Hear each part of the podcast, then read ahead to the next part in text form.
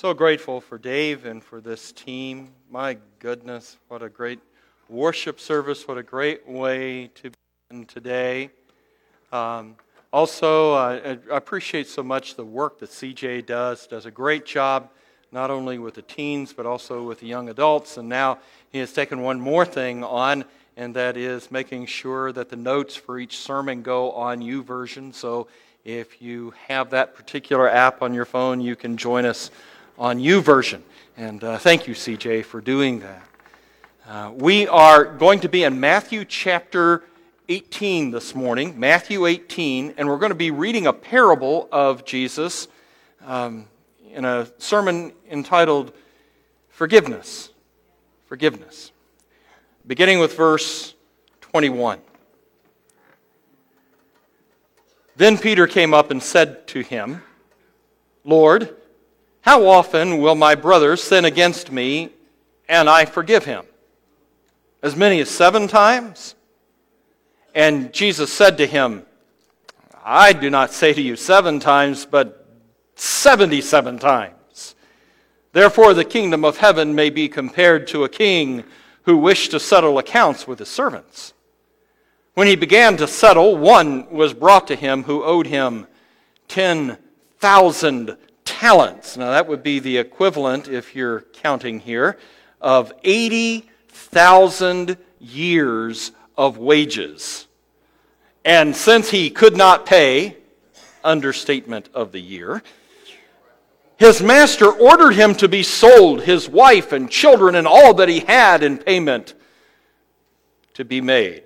So the servant fell on his knees, imploring him, Have patience with me, and I will pay you everything and out of pity for him, the master of that servant released him and forgave him the debt. But then that same servant went out and he found one of his fellow servants who owed him 100 denarii. That would be the equivalent of a little over three months' wages. And seizing him, he began to choke him, saying, Pay what you owe. And so his fellow servant fell down and pleaded with him, Have patience with me, and I will pay you. Ah, but he refused. And he went and he put him in prison until he could pay the debt. When his fellow servants saw what had taken place, they were greatly distressed. And they went and reported to their master all that had taken place. And then his master summoned him and said to him, You wicked servant, I forgave you that debt because you pleaded with me. And should not you have had mercy on your fellow servant as I had mercy on you? And in anger, his master delivered him to the jailers until he should pay back all his debt. So also my heavenly Father will do to every one of you if you do not forgive your brother from your heart. Let's pray. Jesus, be the center. Be the absolute center of our hearts. Know that we have lifted up worship to you, but it is worship that continues. Father, we are so blessed to be a part of your family. To know that through the blood of Jesus Christ we have forgiveness. And it is our prayer, Father, that as we continue our worship of you, as we continue to acknowledge your goodness, your love, your mercy, your grace, that, Father, you will continue to work in our hearts to bring about the changes that you desire. Father, it is, it is certainly your desire that everyone would call on the name of the Lord, that everyone would come to believe in Jesus as their Lord and Savior, that they would confess Jesus as Lord, that they would repent of their sins and have their sins forever washed away. Be filled, be filled with your Spirit, Father, and walk a new life as children of God. That is your desire for every single human being. And we pray, Father, that if there is someone here today that is not yet a child of God, that today will be the day of salvation. For those of us who already know what it truly means to call you Father, may we listen carefully to what you have to say to us. May your Spirit direct us and guide us and show us, Father, what you would have us to be, what you would have us to do. Teach us. We're ready to listen to you, Father. Speak to us. It's in the name of Jesus that we pray. Amen. You may have heard the story of the violinist who noticed his playing had a hypnotic effect on his audiences. They would sit motionless as though they were in a trance. And he even found that he had the same effect on his friends' pets. I mean, dogs and cats would sit spellbound while he played the violin, wondering if he could cast the same spell over wild beast. He traveled to the deepest, darkest jungle in the wildest part of the world, and he took out his violin and he began to play. Sure enough, a lion, an elephant, and a gorilla. They all charged into the clearing and then abruptly stopped to listen, sitting mesmerized by the music. And soon the clearing was, was, was filled with every kind of ferocious animal, and each one of those animals were sitting there listening intently. And then suddenly, Another lion charged out of the jungle, pounced on the violinist, and killed him instantly. The first lion, bewildered, asked, Why did you do that? To which the second lion cupped his ear with his paw and said, What? Oh, yeah, yeah. This afternoon you'll get that, okay? Assumptions. Assumptions can be dangerous. But I'm going to begin with one this morning. I, I, I want to begin with the assumption none of us is perfect, and all of us know it. Right? You know, especially those of us who have gathered here for worship of a holy God. We understand, don't we? Our own spiritual imperfections. We understand, we know that all, including all of us, have sinned and fallen short of the glory of God. Our salvation rests solely on the forgiveness of that one and the same God. And we're not just talking about the sins we sinned before we got saved. No, we're also talking about those sins we sinned since. Those we've committed and continue to commit day by day. Oh, we're most assuredly better in character than we once were. But thank God for the grace He continues to provide because, well, we're not only saved by grace, we are kept saved by grace. Amen? Amen. But the Bible doesn't just teach that we need God's forgiveness for our sins. Our text makes it very clear we're obligated as children of God to forgive others the sins they sin against us. And if you've ever had your heart trampled by a fellow human being, especially a fellow believer, then you know how difficult such forgiveness is to give. Yet our Father expects no less. Before we get into the why or even the how, let's begin with a definition. First of all, what is forgiveness. This word is used often in our culture, but definitions vary greatly. From grudgingly not holding someone accountable for their actions to not resenting someone who has done us wrong. Some will forgive while using reminders of the offending act as a sort of club to show the offender just how lucky they are to be forgiven. Still, others they create levels of forgiveness, right? You know, I, I, I, can forgive this, but I could never forgive that. At the heart of it all is typically a failure to understand the true nature of biblical forgiveness. There are two verbs translated to forgive in the New Testament. One, used often by Paul, means to bestow favor unconditionally. It's closely related to the word that is translated grace. In a sense, when we forgive, we're imitating God. We're giving someone something good that they don't deserve. That's grace. And that's, that's the way we want God to treat us, right? I mean, if we all got what we deserved, if we all got justice, we'd all be in trouble. We want God to treat us with a grace kind of forgiveness. And that's the way we're expected to treat one another. The most common word for forgiveness in the New Testament literally means to send something away. It's often used of canceling a financial debt, like the king did for the man in Jesus' story. But it's also used to refer to canceling or sending away our, our sin debt. Both man sin before God and man sin against his fellow man. But it makes you wonder, right? Is there a difference between how God forgives us and how we forgive others? There were several that I could think of.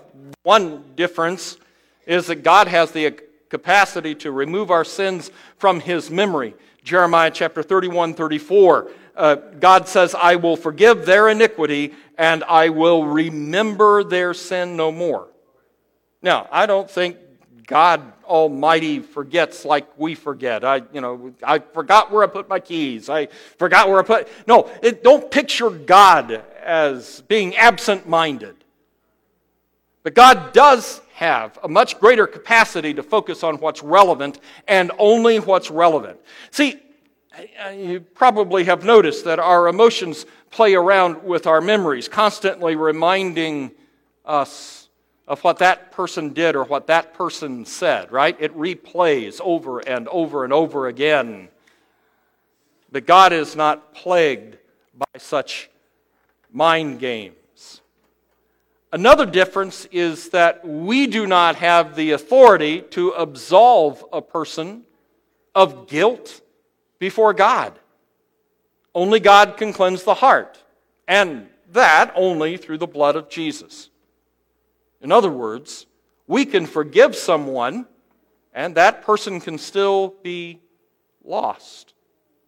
But it's also true that just because we stubbornly refuse to forgive someone, that does not mean that that person is lost because of our refusal to forgive.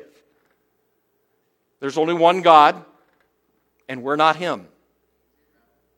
In our text, Peter comes to Jesus with a question Lord, how often will my brother sin against me and I forgive him? As many as seven times? Now, the rabbis, the teachers of Jesus' day, taught that under most circumstances, we should put a cap of three on the number of times that we forgive someone. And frankly, that, that sounds to most people pretty reasonable, right? If someone hurts us, we forgive them. They hurt us again, we forgive a second time.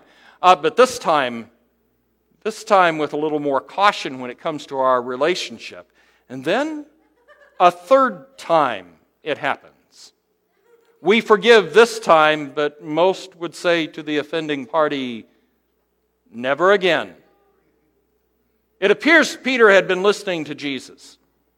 If the Pharisees said three and Jesus made it obvious over and again that his standards were much higher than the Pharisees, then the right answer had to be more than three.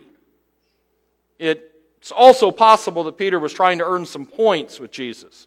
You know, making his ceiling of grace not only higher than the Pharisees, but higher than the other disciples.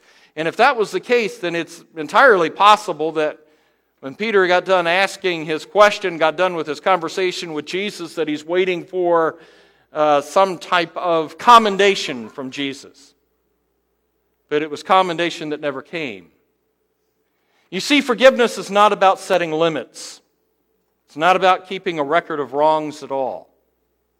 Rather, it's about meeting people at their point of need and responding with mercy. At the heart of forgiveness is love deep, abiding, unconditional, Christ like love. Don't get me wrong, does indeed hold people accountable for their actions, for their good, as well as those that they've wronged. But here's the thing about God's love and the love He wants us to have for one another it is love without a ceiling, it is love without limits. It does not, it cannot allow anything to outweigh an opportunity to redeem a lost soul. I can hear some of you say, well, that's not fair. Why should I forgive him? Why should I show mercy to her? You don't know what they've done. You don't know what they've put me through. So why should I forgive? Fair question. Why should we forgive and forgive without limit? Well, for one reason, forgiveness has a freeing effect on the person doing the forgiving. Some of the most miserable people you and I know are those who are bitter about something someone else did to them. In many cases, years and years ago, it is as if they are walking around bound up in chains. The offense goes with them wherever they go. Uh, it goes with them to family gatherings. It goes with them to work. It goes with them even to church. They're consumed by their own bitterness. You see, forgiveness not only frees the offender, it frees the offended. It allows for a more productive use of our time, a more productive use of our energy. It allows for more openness with God when we pray. It allows for more fervor in our evangelistic efforts. It allows for more wisdom when we are counseling others who themselves have been hurt. Paul writes Philippians chapter 4, verses 8 and 9. Finally, brothers, whatever is true, whatever is honorable, whatever is just, whatever is pure, whatever is lovely, whatever is commendable, if there's any excellence, if there is anything worthy of praise, think about these things. And what you've learned and received and heard and seen in me, practice these things, and the God of peace will be with you. In other words, Free up your mind to think godly thoughts, and God will give you godly peace. Another reason forgiveness is so important is it's the way God responds to us. And as we said before, that's what we want. We want Him to respond with love and mercy and forgiveness. But not only does He respond to us in that way, He also provides us an example to follow. Ephesians 4:31 Let all bitterness, wrath, anger, clamor, slander be put away from you, along with all malice. Verse 32 Be kind to one another, tenderhearted, forgiving one another as God in Christ forgave you. Forgiveness is the whole point of the cross.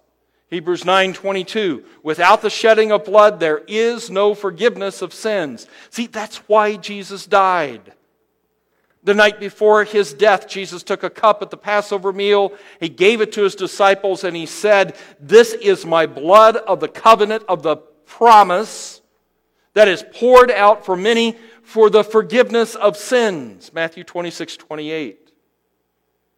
Therefore, a refusal to forgive is evidence that person doesn't understand what Jesus and grace and the cross are all about.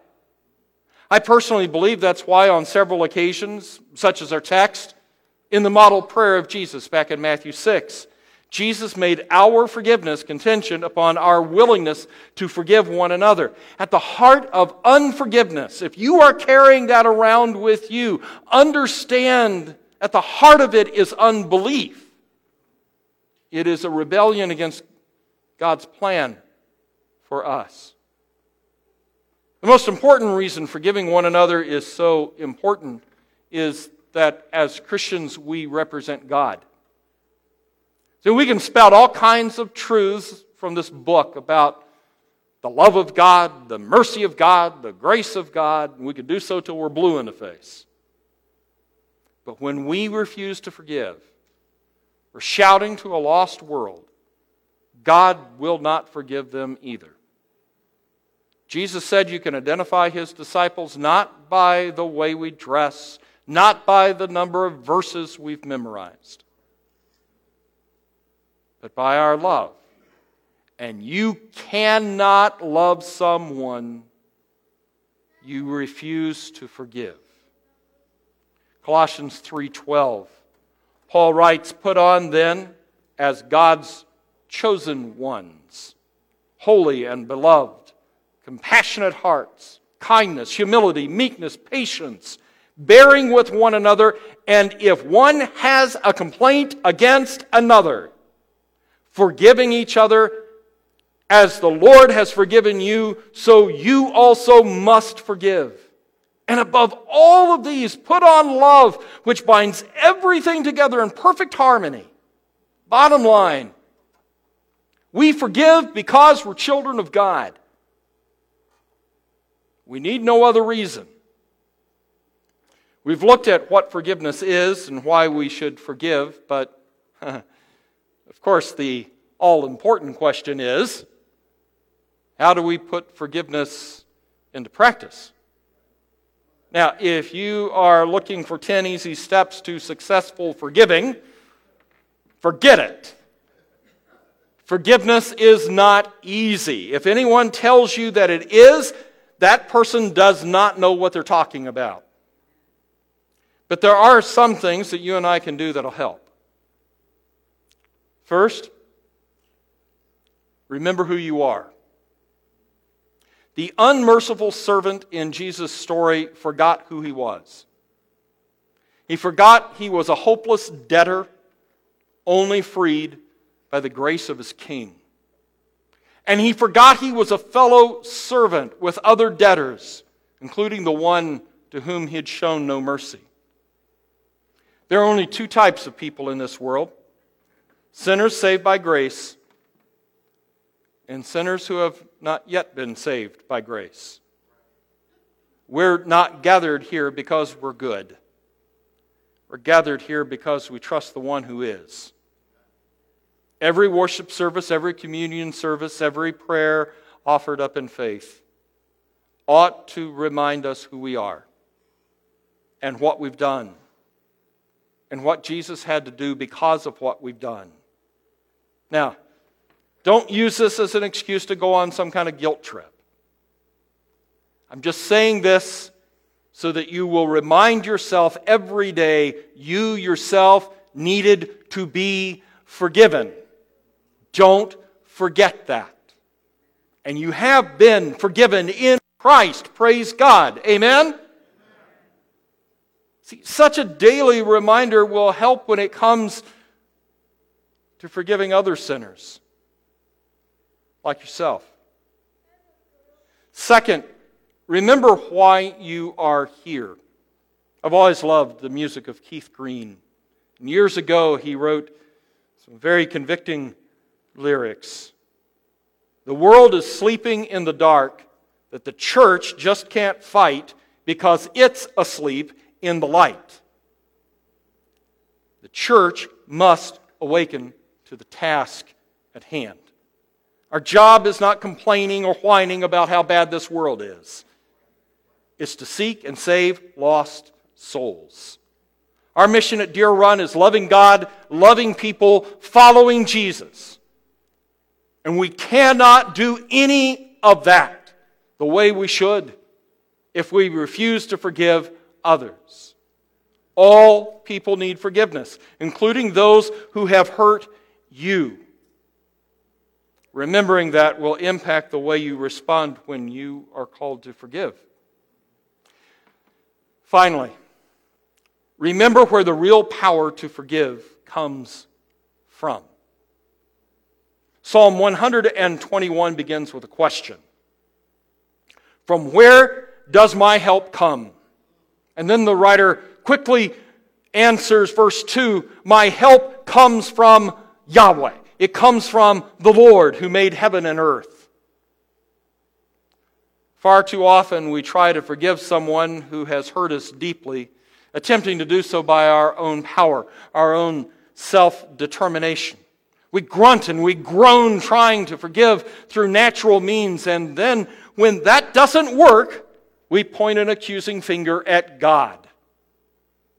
But the great truth of the matter is this forgiveness is not natural, forgiveness is supernatural. Mark chapter 11, Jesus and his disciples came upon a fig tree the Lord had cursed the previous day. And now it was shriveled, it was withered. And Peter was astonished along with the other disciples. But Jesus responded, Have faith in God.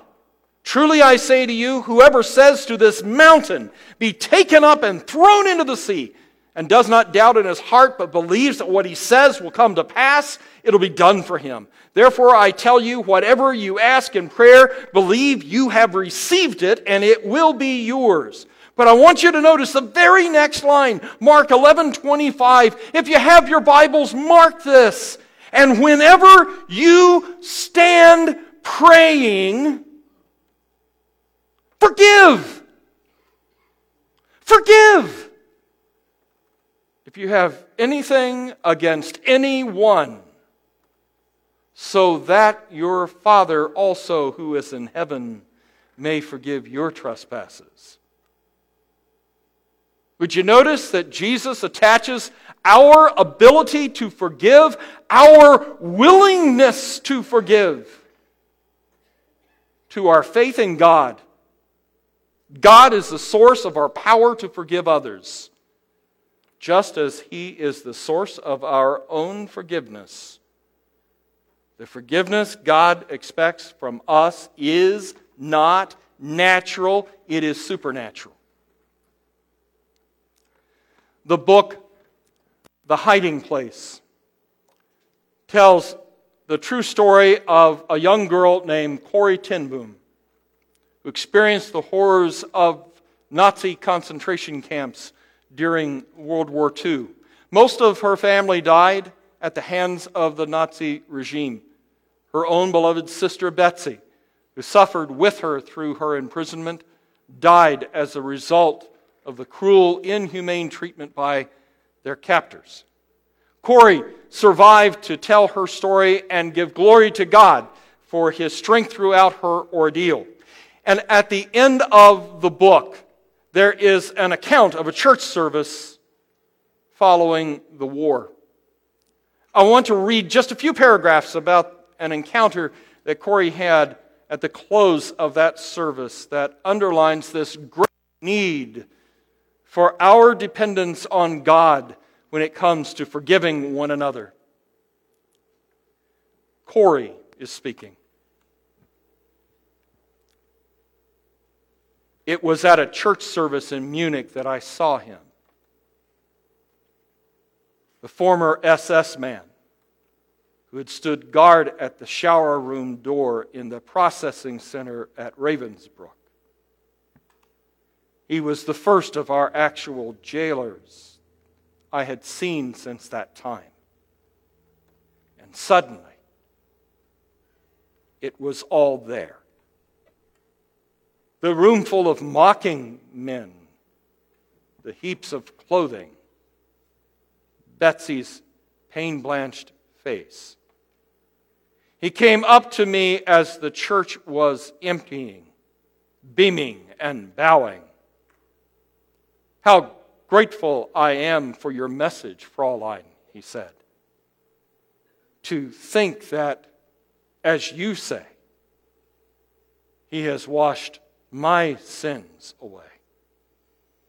His hand was thrust out to shake mine, and I, who had preached so often to the people in Bloemendaal the, the need to forgive, kept my hand at my side.